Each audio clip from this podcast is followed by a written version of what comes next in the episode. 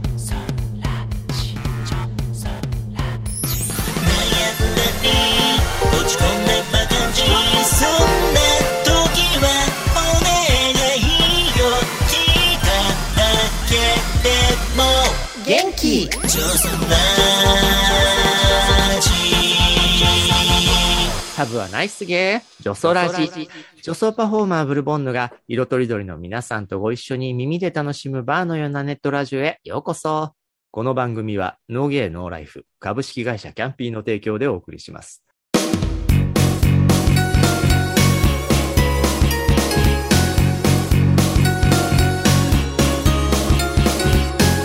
ゲイラジ月の第2週はゲイラジ、ゲイ業界、ゲイカルチャー、オネあるあるなど、ゲイの世界のトピックを中心にお送りします。パートナーはライターのサムソン高橋さん。またあったね。ねそして、レギュラーゲストの映画ライター、吉弘正道さん。やっと会えたね。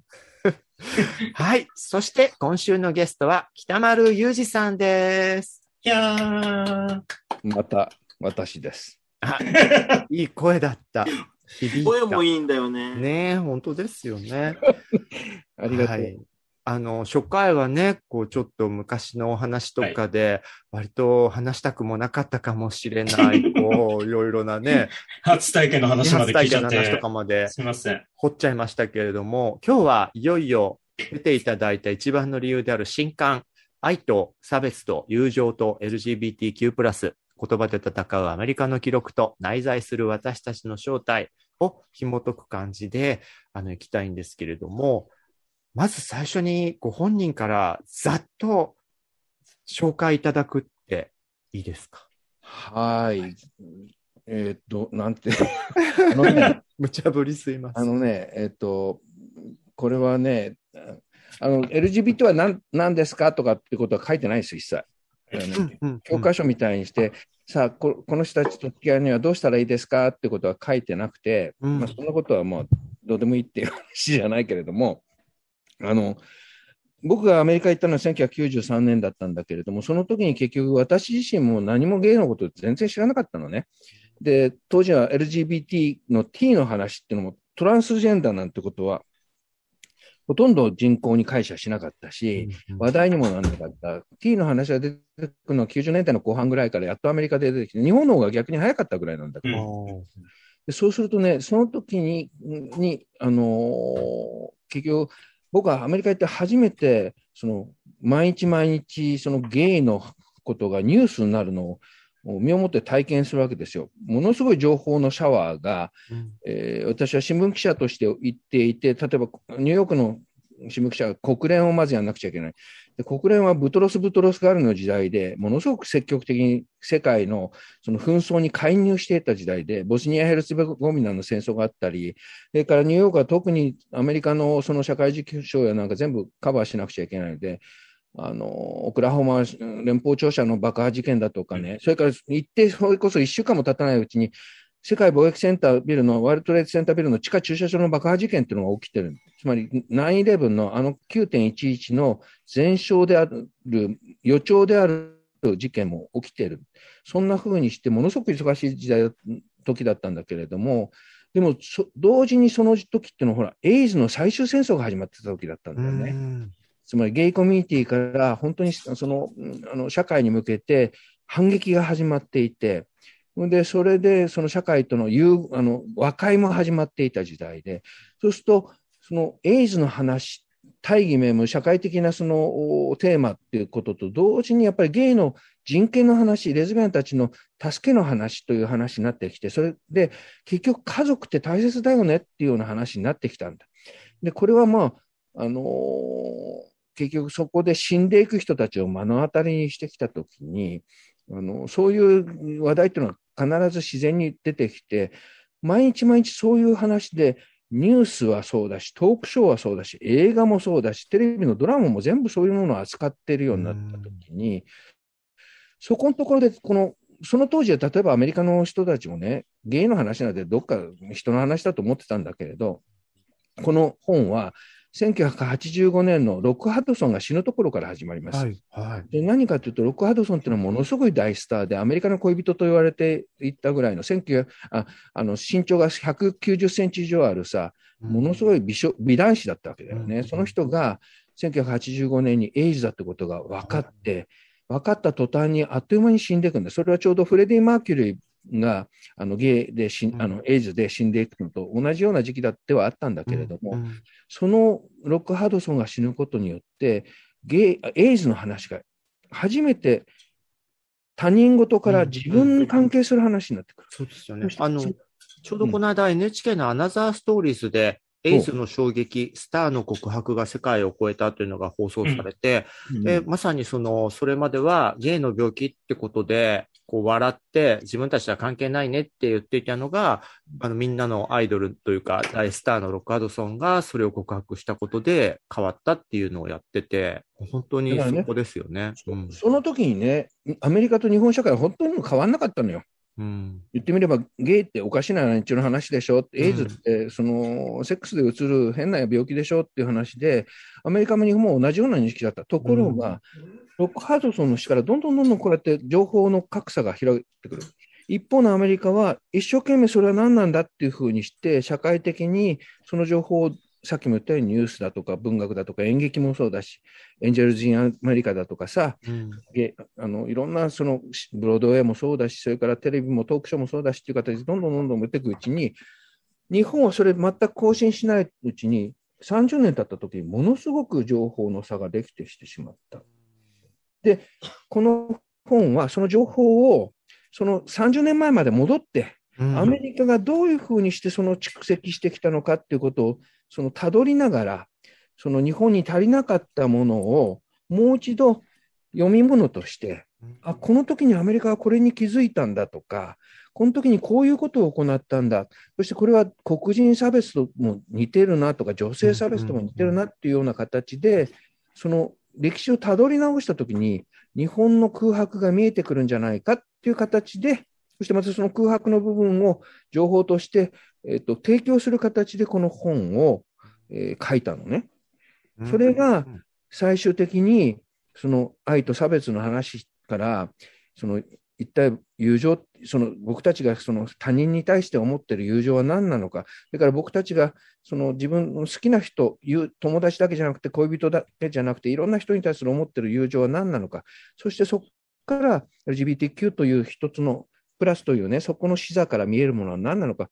このによってその世界が変わって見えるってことを最終的に示したかったんですね。わかりました。ロック・ハドソンの衝撃まではうん、アメリカもそれほどでもなかったけれども、そこからの30年間で一気に日本の感じと全然差がついちゃったってことなんですね。みんなストーンウォール、ストーンウォールって言うけれど、うん。ストーンウォールもやっぱりあの時はやっぱりごく一部の変な人たちがやってる話で、ニューヨークみたいな都会で、もしくはサンフランシスコみたいなところで、一部の人たちが騒いでるっていうだけの話だったんだよね。うんただそれはゲイコミュニティの中で大きな振動となって、振動と、あの、マグニチュードとなってうん伝播したけれども、でも、一般社会は全然身じろぎもしなかったんだよね。うんところがロックハドソンによってやっぱり身じろあの揺れたんだなと思った。そのアナザーストーリーズで私も見て知ったのが、ロックハドソンはずっと言いたくなかったんだけれども、その病院との交渉の中で、公表しないと薬、あの、投与してもらえないみたいになって、じゃあもういいよってややけくそで言って、でもそれで、それがその社会を揺るがして、こう、あなたのおかげでみたいな、同じ仲間たちからのメッセージが届いて、亡くなる直前にそのことを多少プライドを持っていただけた風のね、声があったっていうのがすごくいい話だなとは思いました、ね。その時に助けたのはやっぱり女たちだったんだよね。うん、エリザベス・テイラーうんうん、そうだ、エリスザベステイラーうんで男たちじゃなくて、やっぱり女たちが助けるんだよね。そうね。うんえっと、そう、そこはお女って強いわよ。すごいなと思った。うんまあエリザベス・テイラーの言葉翻訳してくださってる人じゃないですか、本の中でえ。えすっごいいい話じゃないですか、あれ。あのキスシーンを撮ろうとした時に全然、あの、ロックが全然キスをしてくれない。うんもう、もう唇かする程度のキスしてかしてくれないんだけれども、後々、あれは私を守るためにやってくれたことなんだっていうのがすごくいい。あ、ここに全部集約されてるなって思いましたよ。そうですよね。そういうところを経て、そのエピソード、たくさんエピソードをなるべく紹介しようと思ってやったんだけど、だからそういうのが日本の場合は、高倉健の話になっちゃうわけだよね。あ、それ知らなかったんですけど、当時、うんそんなひどい誤報があったんですね。あったんです。え、でも、ああれからですよね。あの、高倉健ゲイ説が異様に流れるようになっちゃったの。まあ、逆に言うと、あれまでにもゲイ説があったから、高倉健がゲイ説で死ぬんだ、死にそうだっていう話ってだ。いう多分、ロックハドソン日本版っていう印象でちょっと結びついちゃった感じなんでしょうね。まあ、東郷健さんもね、健さん愛してるみたいな歌とか歌ってましたからね。まあ、だからそういう、日本の場合は割と、やっぱり私的な領域で語られるような場だったんだけど、アメリカの場合はいつの間にかその私的な話が公的な領域での戦いになってくる、言葉になってくる。うん。で、社会を動かすためにやっぱりその公的な領域でいろんなことを話さなくちゃいけないし、それは裁判だとか、それは例えばエイズの話で言えば、そのその本の中に書いてありますが、ハンセン氏病を扱ったそのキキキリンさんが、そのハンセン氏病の療養所から、えー毎日毎日あんこをつあのはい。どら焼きのあんこを、どら焼きだっけ、たい焼きだっけ、なんかのあんこを作りに出てくる。でも結局、ハンセン氏病だっての療養施設から通ってるんだっていうことが分かって、それでどんどんこう、あの、うんぬんっていう、その、アンっていう映画があるあです。川瀬直美ですね。うん、川瀬直美さんのね。で、それはものすごく美しくて、詩的な領域での日本あの人々の善意によって吸収回収されるんだけれども、例えばエイズの話だと、フィラデルフィアになるわけですよ、アメリカで。うんうんううんん個人的な領域での救済ではなくて、裁判に訴えて、うんそして、まあ、それはアメリカ的だといえばアメリカ的だけれども、うんそうしなければ、例えば、ハンセン病の話はずっとだから、その私的な領域だけでやってるから、今でも差別が残っていうんる。うんで型をつけてない。はい。で、この間、そのね、その、ごめんなさい、悪かったですって政府は謝りますけれどもね。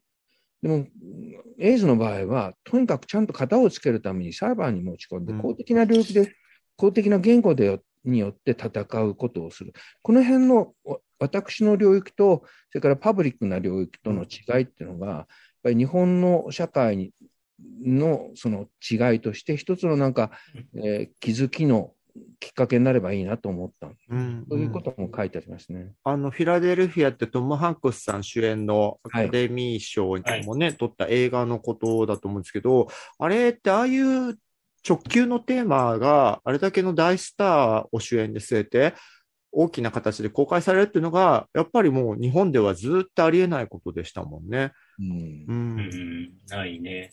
あの、本の中で書かれてて、ああ、確かにって思ったのは、民事の訴訟の映画って確かに日本ないんですよ。そもそもそういう戦いがこと自体が、刑事裁判しかないんだよね、法廷劇っていうと。うん。で、あの、引き合いに出してくれてたヒズっていう、あの、映画、うん本当私もあれすごい好きな映画なんですけれども。ちょっと BL 枠としても語られてる映画ですよね。そう。だけど、あれはね、すごくうまく、あの、日本のその内在する、あの、事なかれ主義と、うんあの、公にすると、みんなついてこないんだけれども、あの、個人個人だったらいいよっていうところも表現してる、すごくいい題材の映画なんですよ。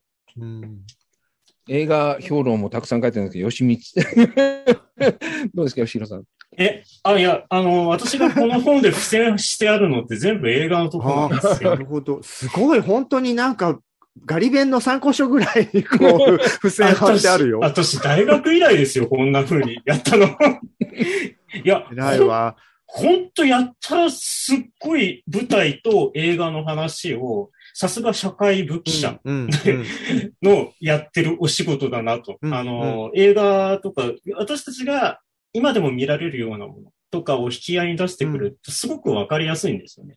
私今この仕事をしているからこれを読んだだけで、ああ、あの映画、ああ、なるほど、こういうふうに読み取られたんだっていうふうにいけるんだけれども、もしかして全然知らない映画が出てきたとしたら、これをきっかけに、あそういう映画あるんだったら見てみたいっていうふうに思っていただけるように書いていただいている本です。そうね。なんか、やっぱね、社会を表すものとして工業に載ってるから、どういう形でそれが、その時代、こ周りの人たちが思っているのかっていうのは大体出てきちゃうよね。今、だから分かりやすいのがさ、その、おっさんずラブ大ヒット以降、うん。題材として男同士みたいなのは増えたんだけれども、うん。あれ自体は面白かったし、うまいところついてたんだけど、あれもすごい日本的だよね。うん本当の意味の同性愛の問題じゃないファンタジーとしては楽しんでいいよってことが今、うん広がっちゃってる感じよね。そうそうそうだよね。とファンタジーとして消費されてんだよね。ギリギリ昨日何食べたが割とリアルなとこついてきたかなとは思うけど、でもそれは吉永文先生のおかげだかな。結局そこを作ってる原作者さんが、まさにその女性という、俺が、本人がそうだと思われると困るみたいな芸の作家さんじゃないところで 書けるっていう強さでもあるよね。それはありますね。そして、この今日のテーマになった途端に、全くサムソン高橋が喋らなくなるっていうね。ほ本当に喋んないよね。座布団抱えてそこにいる座布団。ギャラ発生するのこれね。いや、なんか、すごくね、拝聴してるの。なんか、私に足りない知識だし、興味深いんで、ひたすら聞き入ってしまいました。でもさ、その、さっきのメディアの話で言うと、その、割とプロローグのところで北丸さんが書かれてたのが、ボヘミアン・ラプソディでは、日本では本当に世界のいろんな国の中でも際立ってヒットしたコンテンツなのに、はい。その一番主軸でもあるゲイ、本人がゲイか、もしくはバイセクシャルかっていうことと、あとエイズで亡くなったってことを、ほとんど紹介するときには触れないようにしている感じっていうところがもう、うん。プロローグの最初のね、お話になっているから、とその、そういう姿勢みたいなのがずっとやっぱ日本にはあるってことですもんね。うん。これ直接言及しない？うんそ。れが日本語の特性だっていう話も、はい日書いてます本語の本として書いてるんですけれど、うんつまりあ、あの、まあ、あなたっていう言葉自体が、言うっていう言葉、あなたっていうの方向だからね。うん直接あなたのことを言ってるわけじゃないんだよね。その日本語のその間接表現みたいなことっていうのは、例えば俳句もそうだし、言わないことが美徳だとされているうん。っていうような、その言語環境とか言語文化とかっていうのは、うん。色濃く僕たちの生活態度に現れていて、うん。それはその家族との関係もそうだろうし、喋まあ、喋るなよ、そこまで、理屈じゃないよっていうのが、とてもその、なんか有効な、その言語空間っていうのがあって、それはなんか知らんけど、また単一民族という幻想の中で、うんうん。私たちが、あそそうだ、我々は我々は喋んなくても分かり合ってるんだっていうようなうん。ところをうん美しいものとして捉えてしまってる。でも僕らテレパシー使えないんだから、うん。本当に喋んなくちゃ分かんないんだよっていうことも、やっぱりその僕がニューヨークに行って、本当にひしひしと感じたことだったし、で逆に僕にとってはその喋った方がものすごくこう、なんていうの、それも私の性格なんだと思うけど、やっぱりその、うん合ってたんだろうな。うんうんうんそれはあったと思う。ニューヨーク行って、ニューヨーク嫌いになる人と好きになる人と2つに分かれてさ、嫌いになって帰ってくる人たくさんいるよ、でも 半分ぐらい。うんまあ、本当ね、海外的な感覚が、なんか育てられ方なのか、生来のものなのか、持ってる人もいるし、そういう人は意外とね、海外に行っちゃったりしますよね。うん。そうですね。あの、さっきの話で言うと、その、例えば俳句の行間を読めみたいなのは、逆にとても味わいという意味で、あの、誇るべき文化な面もあると思うんですけど、そうう。んさあの、ボヘミアン・ラプソディの話もそうだし、こう、そのことを言うのは汚いものになってしまうみたいな、そういう時に使われる曖昧さって、ただ逃げてるだけの曖昧さじゃないですか。うんなんかね、このさらにずっと前に、あ、今日なんか2回目出てきますけど、あの、マーガレットさんが、あの、バディ編集部ですごい怒り狂ってたエピソードがあって、うんあの、ブエノスアイレスっていう。トトニー・レオンさんとね、亡くなっちゃったレスリー・チャンさんのこう同性愛カップルを描いた映画が、もうずっとゲイの惚れて腫れたしか描いていないざテーマのね、あの作品なのに、それを当時のバディが紹介しようとして、その配給会社のもう、あの、潰れちゃったんですけど、潰れちゃった。プレノンアッシュってところにお願いしたら、そのダメで、す。紹介させてくださいって言ったら、そもそも紹介自体がダメだと。これは別にゲイの映画じゃありませんよ、みたいなことを言われたって言って、うん。すごい怒ってて、うんまあ、それはないなって当時自分も思ったんですけど、そういうところにもね、そのゲイだけを扱ってるような雑誌に、うちの美しい作品を紹介されちゃ、かあの、困るっていう、低くなるみたいなイメージがあったんだろうね。この本の中にも、実はキャロルっていうレズビアン映画ってあ、これキャロルのやつだったんですか？これキャロル ?2016。ねファックスでね、送られてきた、え、あの、あれってキャロルだったんだ。あの、作品名、うん本の上では潰してありましたよね。そう。うん、そう、ファックスでダダダダダって送られてきて、各メディア様、報道、これは、はいえっ。とレズビアンじゃないでありません。はい的な、はい。えーうわはい物語なんですっていうやつを、あの明らかなレズビアン映ー画をかうん作ろうと思って作られたものが、はい日本の紹介の中ではそういうふうにして、D ゲイ、脱ゲイ化うん。つまりゲイに触れない、ゲイをあのウォッシュするやり方で、日本の中では紹介される。これも最近の話です衝よ。撃。他にキャロルは見たけど、うん超ドレズ映画ですドレズですよ。ドレスって、うんドレズですよ。本当。すごいよラねス。トが割とハッピーエンドっていう、割と新しい。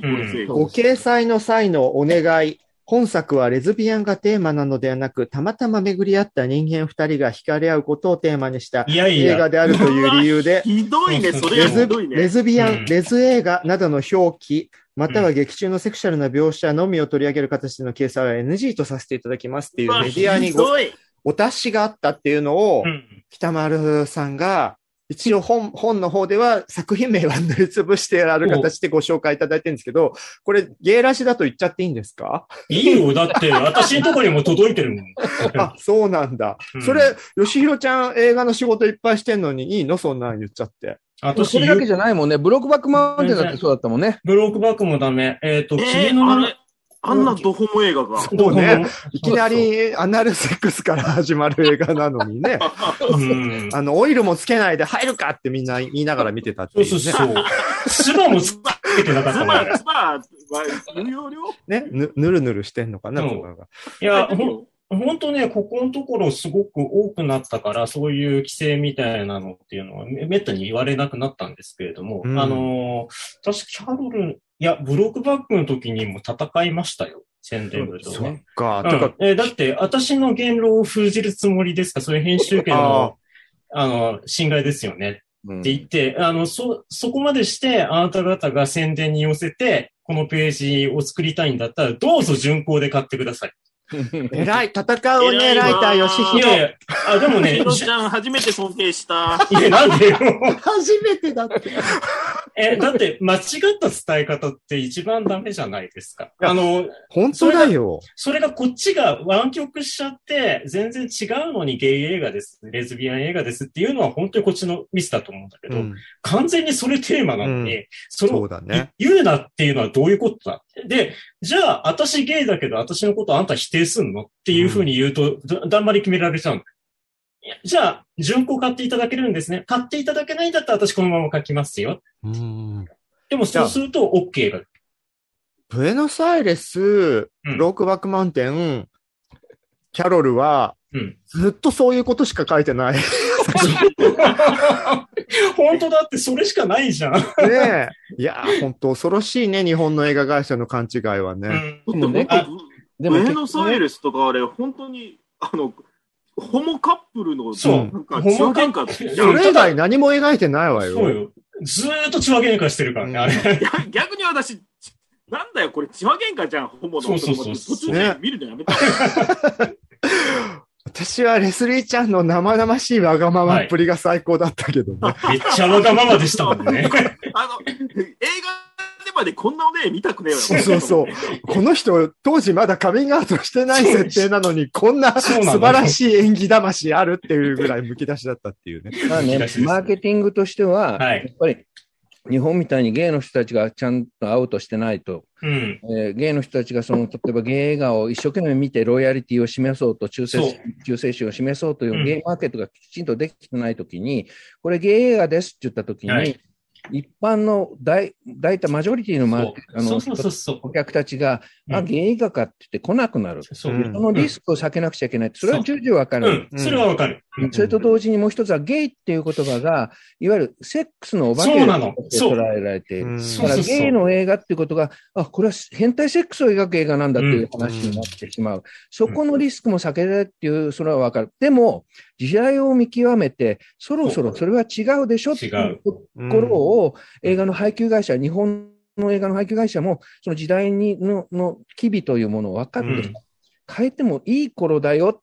そしてまたそっちの方がかっこいいよっていうそうそうそうようなそうところに、どうにかして、うん押し込めないかというような人たちもやっぱり頑張ってることは頑張る。それはだから例えばそれは、その小倉父さんだったりさ、うんそれから吉野君みたいな人がさ、そういうふうに小さな抵抗をしながら時代はちょっとずつ変わっていってるんだと思うんだけれども、でもここでやっぱりちゃんとダメ出しをしておかなくちゃいけないなと思うね。そう普通ですよね。あの実際、セックスのお化けのサムソン高橋とかは、そういう映画をあんまりね、お金を落として応援しようみたいなタイプではないだろうから、本当に北丸さんがおっしゃる通り、マーケットに忠実に映画会社が動いてしまう以上は、うん。その考え方を、あの、ダメとも商売である以上言えない面もあるから、うん。やっぱりゲイ映画だから見に行こうっていう人が増えないとダメよね。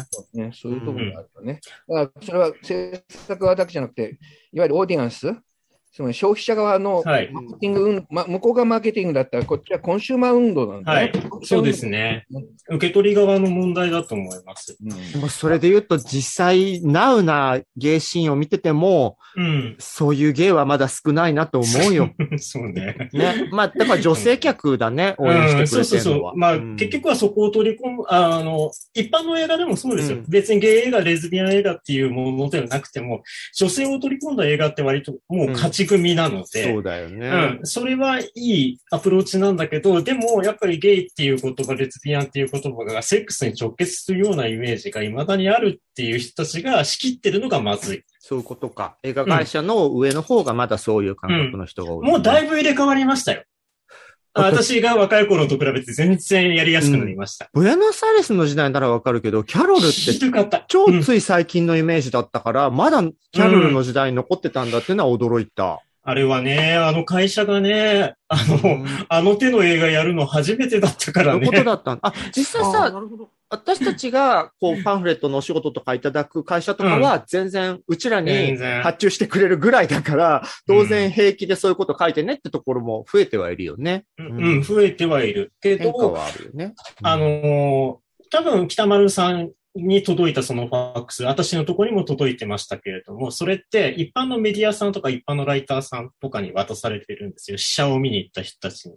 で、それってどこで書くかわかんないから、とりあえずこれは言っとかねばっていう感じで渡されるんだけど、渡されてこんな気分悪いもんないわよ、こういうことだよね。そう。本当だよその時に、ね。その時に、いつか書いてやるぞと思ってたもんね。いやいや、もう、いや、あの、そ、そんなの北丸さん山ほどあるうちにありますよ。よねうん、そういう規制かけるような。全部そういうのを覚えていようとしてた、昔から。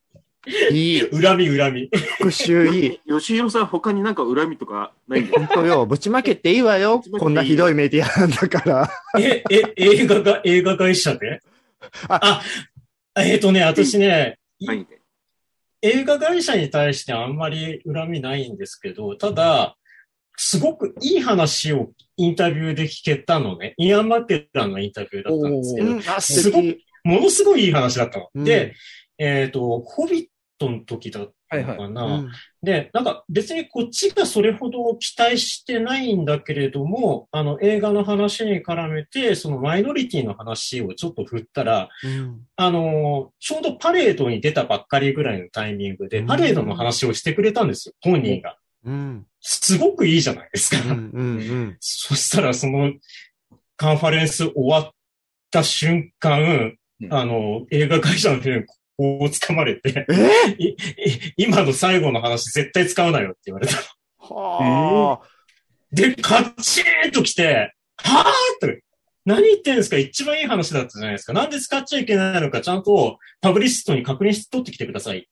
うん。突き返して、うんそしたら OK が出た。ああ、なるほどね。ほ本人の方のそう、人を本人、使えばいいってことね。要は映画会社はタレントを守りたいんですよ。うんタレントに変なイメージをつけたくない。うんそれがうちのせいになったら困るうん。っっていうの、で、ジャーナリストを止めようとした。うん。なんだけど、本、本に OK してんだからいいじゃないことだよね。そうそうそう。かそこも過剰、過剰防衛だよね。うん。過剰防衛。でもね、映画会社よくあるんです、それは。うんそう、今思い出したけど、あのー、東京ディズニーランドではい。女性カップルが、はい。結婚式。結婚式、あの、有名な女性カップルがう、ん。はいロコちゃんとね。はい。あの二人が東京ディズニーランド、千葉の東京ディズニーランドに、あの、ウェディングドレスで来てもいいですか？っていうふううにん。聞いたら、そういうのは想定してませんのでダメですって言われて、うんうんうん最初に。で、僕のところに泣きついてきたのよ。うんうん。で、こんなこと言われたんですけど、そういうもんなんですかねって言って、その時にか彼女たちに、うん。あの、その東京ディズニーランドに本部のうん。アメリカのディズニーランドはいでどうなのか聞いてごらんっていうふうに、うん。うん。あの言ってあげたの、アドバイスしてあげた。う。うんん。うん。絶対に東京ディズニーランドじゃなくて、本家のディズニーランドは、うんそれプロモートするから。絶対 OK だから。でそんなことを東京ディズニーランドが断ったと聞いたら、うん。いやいや。それこそ世界的なパブリシあのパブリシティとして大変なダメージを被ると。はい。だからその辺のことを含ませながら、ちょっともう一度聞いてごらん、絶対に。ただ、悪知恵。あの出来事の影の仕掛け人は北丸さんだったのさんだったね。。フィクサーがいた。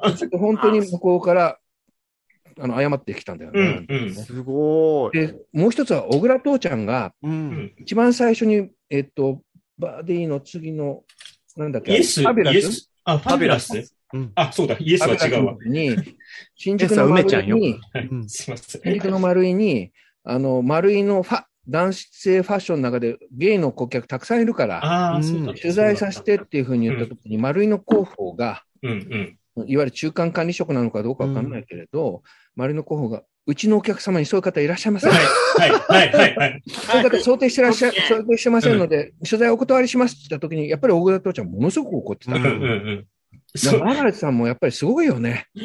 そのそ、このこのことは必ず私どっかで型を取るわって言ってて、うん。その話をし私にしてくれたことがあったんです。それと似たこと私やらかしたわ。大昔。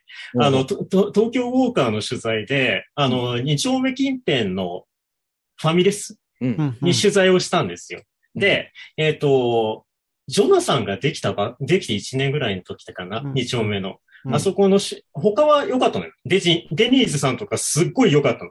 ちょうどいいね。そう、うんもう、もうあ、明け方は、うちはもう二丁目のお客さんでよ持ってるようなもんっすよみたいな。まあす実際ごく良かった。、今潰れちゃったしね。そう、なくなっちゃったけど。そう。で、最後に言ったジョナサンは本当にひどくって、あ、そ迷惑なんですよね。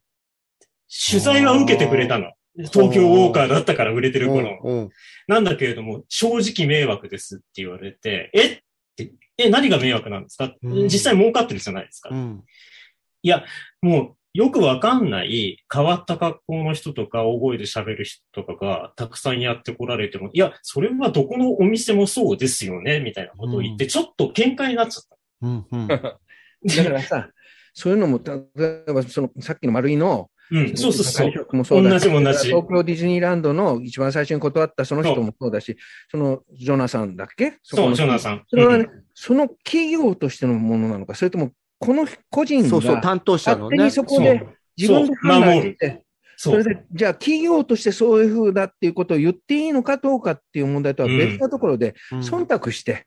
私がこの店を守そうなのるんだと。かね。そう。そういうふうな形でやって誤解してるところもたくさんあるんだよね。そうその辺のことはきちんとさっきも言ったように、うん。プライベートじゃなくてパブリッククリック。そう。で、それでちゃんと型をつけなくちゃいけないところがある。そう。やっぱ、ねね、パブリックリレーション PR って呼ばれてる人がそんな態度だったら、うんあの、お客様失うの当たり前じゃないですか。本当だよね。いや、だったから、そその話ってチラッとなんか友達に言ったら、才蔵にそれの話言っちゃって、うんうんさ才蔵から逆取材かけてもらったんだよね。ジョナサンに。スカイラークグループってことでしょ？そう、もう大変だった。大騒ぎだったって。皆さんってスカイラークなんだ。そう。うんあの、でも実は丸井に関しては、今は、プライド、全国のプライドの、もう筆頭のスポンサーになってて、うん。あの、いろんなサイズのパンプスとかの担当の、あの人は、ね。ストレートなんだけど、もうゲイにしか見えない面白いお兄さんが、で、ああの、仲良くさせていただいてるし、まうんあ、。本当担当者次第で言葉も変わるし、時代によっても変わるので、うん。まあ、だよね。ね、こんな風にゲイたちの恨みを買わないようにねって話ですよね。そうね。うるさいおかまのね、でも、恨み買うと大変よ。その社内にも結局いるわけだし。ううんん、。そうそうそう本当。そう。うん、その通りです。ね、ちょうどその第一部、5本の中の第一部の後半に第8章として、こうやっぱミレニアル世代から Z 世代へと題された章で、そのやっぱ世代によっての変化ってところを書かれてて、で、さっきのロックハドソンにも通じるんだけれども、やっぱりエレンさんの、うん、こうはい。やっぱりそれこそね、あ日本で言ったら朝ドラ女優みたいなね。みんなの人気者が、こう、カミングアウトしたっていう大事件も、相当、ミレニアル世代以降の意識の変化につながったって書かれてて、うん。実は日本ではこれが全然起きてないんだよね。そうね。うん。そうね。あカミングアウなトカムアウトしてる人って、この間、ノンバイナリーあ、って宇多田ヒカルちゃんのノはいンバイナリーね。はい。あれはでもちょっと弱いというか、弱いっていうかかあの、宇多田ヒカルさんは偉大なんだけど、そうん結局ノンバイナリーといういう言葉が、うん。ある意味、ちょっとこれは意地悪な言い方だけど、北丸さんがおっしゃった曖昧さの文化にもつながっちゃってるんですよね。うん。でもね、でもね、俺、ノンバイナリーってとっても実は正直なところで、うんうんこの中にも書いてあるんだけど、うん女性の場合っていうのは、あの、ものすごくこう、流動的なところがあって、う。ん。デフォルトがヘトロセクシュアルじゃないかもしれないっていうような研究があるという。そういうのがあって、だからそれはとても、あの、ものすごく新しいというか、うんものすごくキャッチーな言葉にもかかわらず、一般にはわからないとうんいう。ただ、ヒカルちゃん個人は本当にその通りだと思うんだけど、うんあれを日本のメディアが消費すると、さっきの曖昧な方のものとして、うんそう、スキャンダラスなものじゃないからアーティストって心が広いわね、みたいな飲み込み方をきっとしちゃうんですよね。うん。うん。でも、役者だといないね。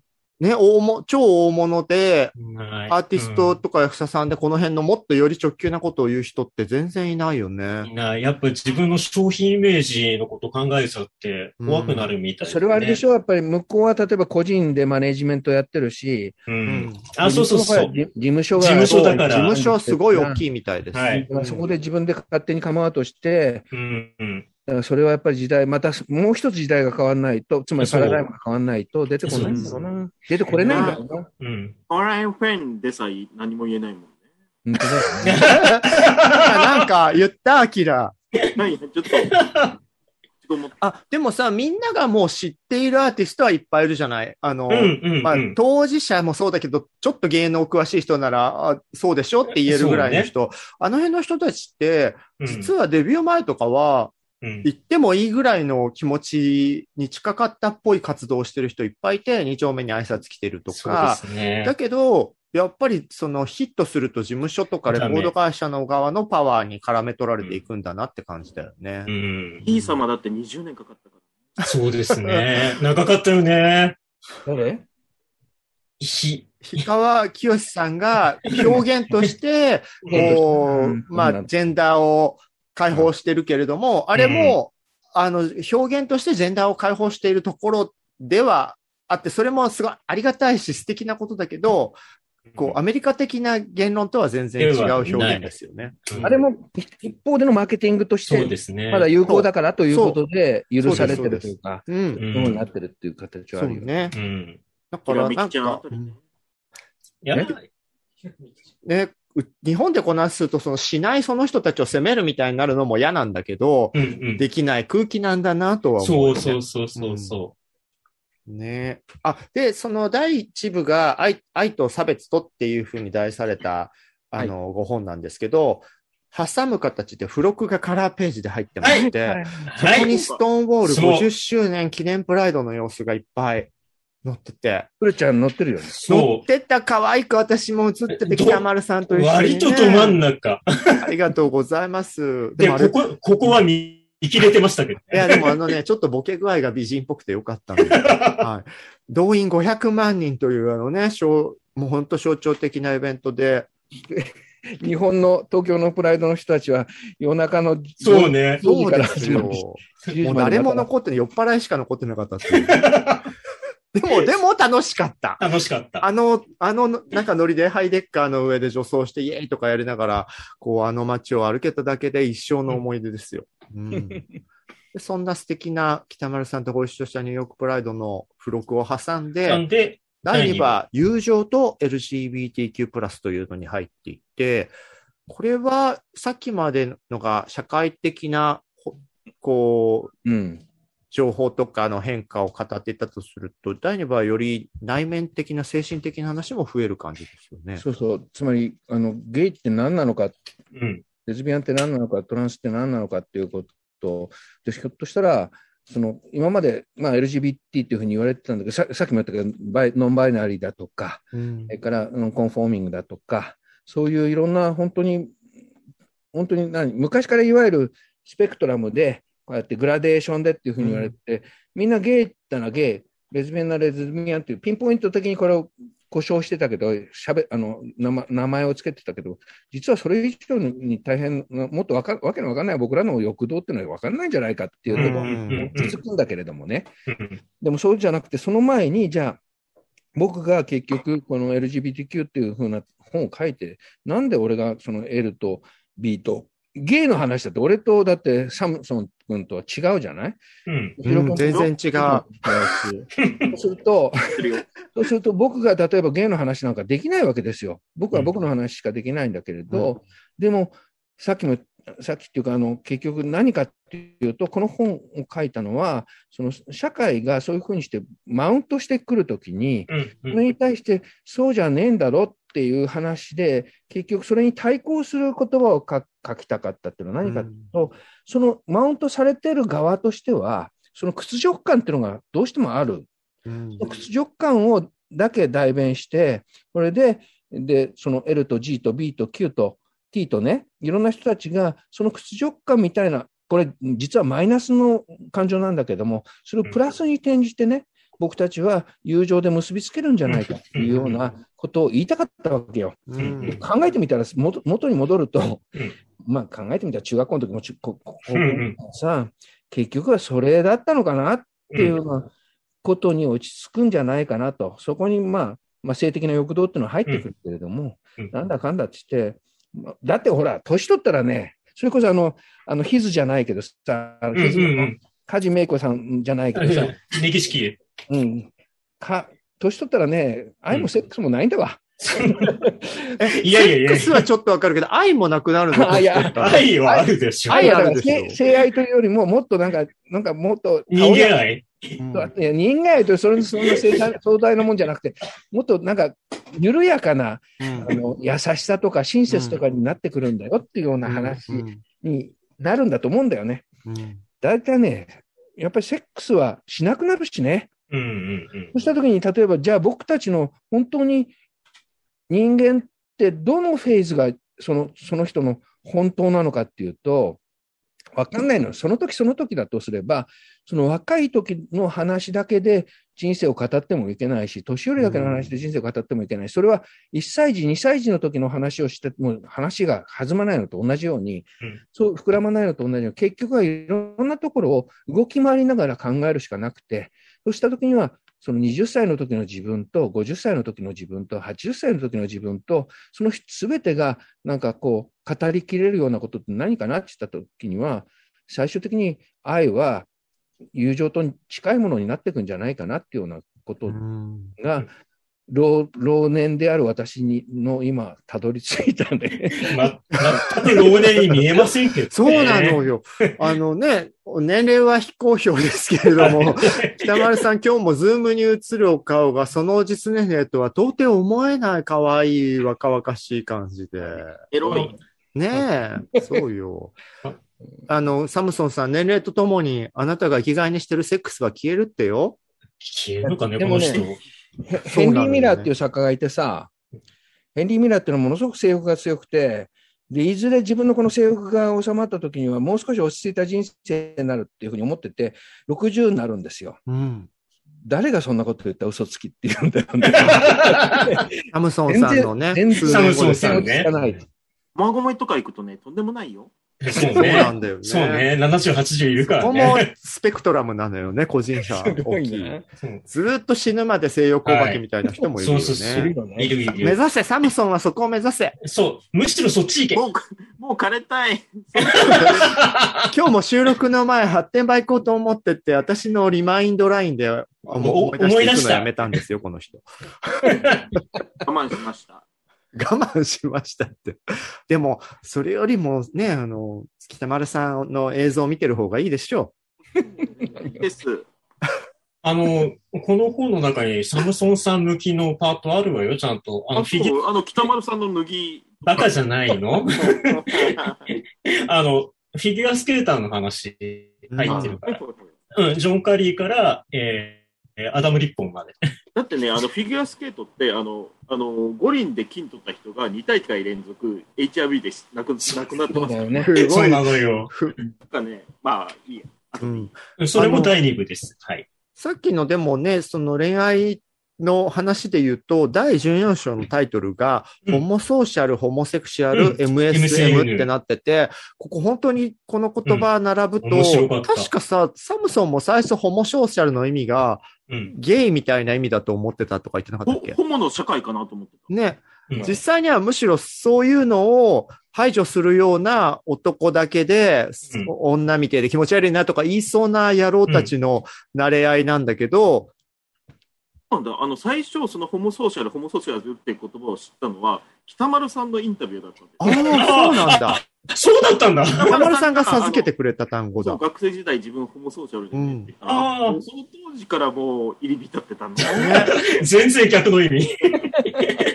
でも、一点さ、だから、のんけの、ほん、リアルゲイを嫌う、ホモソーシャルな社会の男のベタベタさだって、うん100%ホモ的なものじゃないかと言ったら、そうでもないようなところもあるだろうし、あの、昔のサブとかは、うんそうだよねそうね。そうね。むしろゲイはホモソーシャルなのんけの無自覚さをおかずにしたりすするところがあるよね。もちろんそれはありますね。北丸さんは、そのホモソーシャルなのんけのエロさを持ちつつ、ゲイと。とても素晴らしい人材ですよ。そうなのよ。北丸さんみたいなのんけっぽさって本当ゲイの中ではレアな価値なんですよね。希少価値ありますね。そうそう。こっち側の3人みたいなのは吐いて捨てるほどいるから、そうね。ごゴミなんですよ、本当に供給方ですよ、もう。そう、供給方ですよ全部ガーベ。ッジですよ。あの、需要に金合ってないよね。潰れるタピオカ屋みたいなもんですよね。ねで、あと MSM というのは、はいえっと、メンセックス、ね、who has sex with men 男とセックスする男。する男。そう、男とセックスする男で、これ、あれですよね、HIV の調査とかの段階で必要になったそうそうそう概念ですよね。行動概念としてね。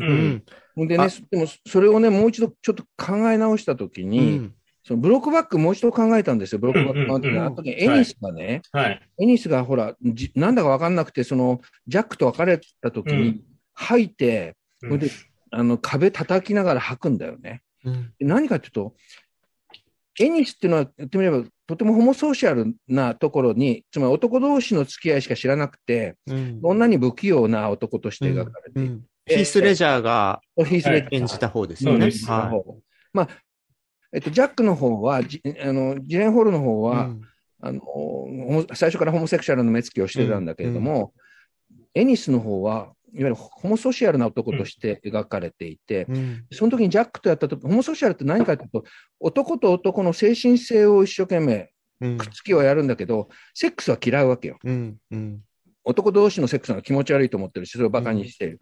でも、そういう人間があそこでセックスしたときに、自分の中に湧っかかってくる、このセックスへの欲動、うんそしてそのセックスの伴うそのゆあの恋愛とか友情とかっていうものに、男同士のやつで、結局自分が何、自分は何だ、それが何なのか分かんないんだよね。うん分かんなくて消化不良を起こして吐くんだよ、あれ。うんつまり、ホモソーシャルの人間が、セックスを排除してきたのにもかかわらず、そのセックスををやったときに、なんだっていうことで、結局、パニックに陥っちゃう。うんこれがホモソーシャルのパニックだったんだよね。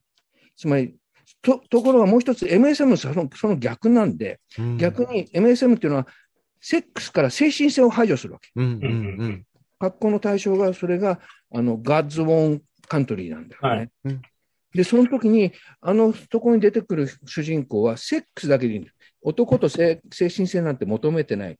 その男が、そのゲオルゲという、えっと、移民の労働者とセックスをした時に、初めて精神性に芽生えちゃうんだよね。で、これとヒース・レッジャーと実は全く逆だったんだよね。つまり片っぽはヒース・レッジャーは精神性はいいけれども、セックスは嫌だった。こっちはセックスはいいけれども、精神性が嫌だった。うんこの2つは実は同じもので、この2つが合体した時にじゃないと人間ってせいあの幸せになれない。うんでこっちは、エニスの方はそのままし不幸せなまま人生を閉じるんですよね、きっとね。ジャックは殺されるし。あ多分ね2人で牧場をやろうっていうブロックバックマウンテンで語り合った夢も果たさずに終わっちゃうの、映画。ところが、このゴッズ・オン・カントリーの方は、主人公とゲオレグがそう2人で牧場を始めるんですいいですよね。すごい好き。このこのうんこのブロックバックのあだをゴッズ・オン・カントリーは取ってるわけよ。うんうんその辺の MSM とホモソーシャルの関係性っていうのが、これ割と僕オリオリジナルだと思うんだけどね、うん、他にあんまりこういうこと言ってる人いないんじゃないかなと思うんだけど、あぜひ読んでいただきたい。ゴッツオンカントリーがすごくブロックバックと似た部分もあるから、うん。こう、なんとか版ブロックバックみたいに言われるけれども、関係性がちゃんと進んだのはゴッツオンだっていうところで空いてる人はすごく多いかもしれないですね。そしてまた最後に、えっと、なんだっけ、君の名前で、うん。こういうので。うん。それで結局すべてのその論考のおさらいをしている。うんそういう仕組みになってますんで、最後まで読んでください。もうほ、ほぼ、S、MSM のサムソン高橋さんもぜひ心を伴ってみてください。いや、この、割この人さ、はい話聞いてて、あの、北丸さんは割と、え、えーっと、なんだったっけ、ホモソシャルと、うん。えーっと、MSM の合体系という感じがして、最強だと思った。でも、合体ってほ普通にホモセクシャルよ。それはホモでは。ゲイだ、ゲイ。アイデンティティあそうねただのホモでした。思いがあるゲイですね。ちゃんと自分で言葉を名付けたゲイじゃない、うんうんそうです。ホモソーシャルなだけだけど、実は本当は何か隠してる人とかは、なんか、こう、やたらゲイを叩く人とかに逆になったりするっていうのもはいいろんな映画とかで描かれてきたよね。ございますね。ハンガリーの議員の方と。ね。はい。あ、でも、これだけね、幅広い、あの、話題が詰まった素晴らしい北丸さんの思いがこもった5本ですので、改めましてタイトルをお伝えいたします。えー愛と差別と友情と LGBTQ+、言葉で戦うアメリカの記録と内在する私たちの正体、北丸裕二さん書で人人社というところから出ていますので、皆さん、あのね、書店やね、あの、はいネットショップでお買い上げくださいね。はい。はい。北丸さん、このこんな感じの宣伝で許してくれますか？ありがとうございました。はい。え他の番組にはないあの、はい内容で、の濃さで。あ、りがとよ。かった。ジョソラジはキャストの皆さんが自宅からリモート会議システムで集まって収録をする手弁当なネットラジオ番組です。ノイズなどの音声トラブル、家族や猫の声、恥ずかしい音などの混入はご容赦ください。生放送企画などの最新情報、お便りの送り先は、ツイッターのジョソラジアカウントをチェックしてくださいね。ポッドキャスト、スタンド FM、YouTube など、お好きなメディアから、いつもあなたの耳元に。それでは次回もお楽しみに。ありがとうございました。ありがとうございました。ジョソラジ、ジョソラジ、ジョソ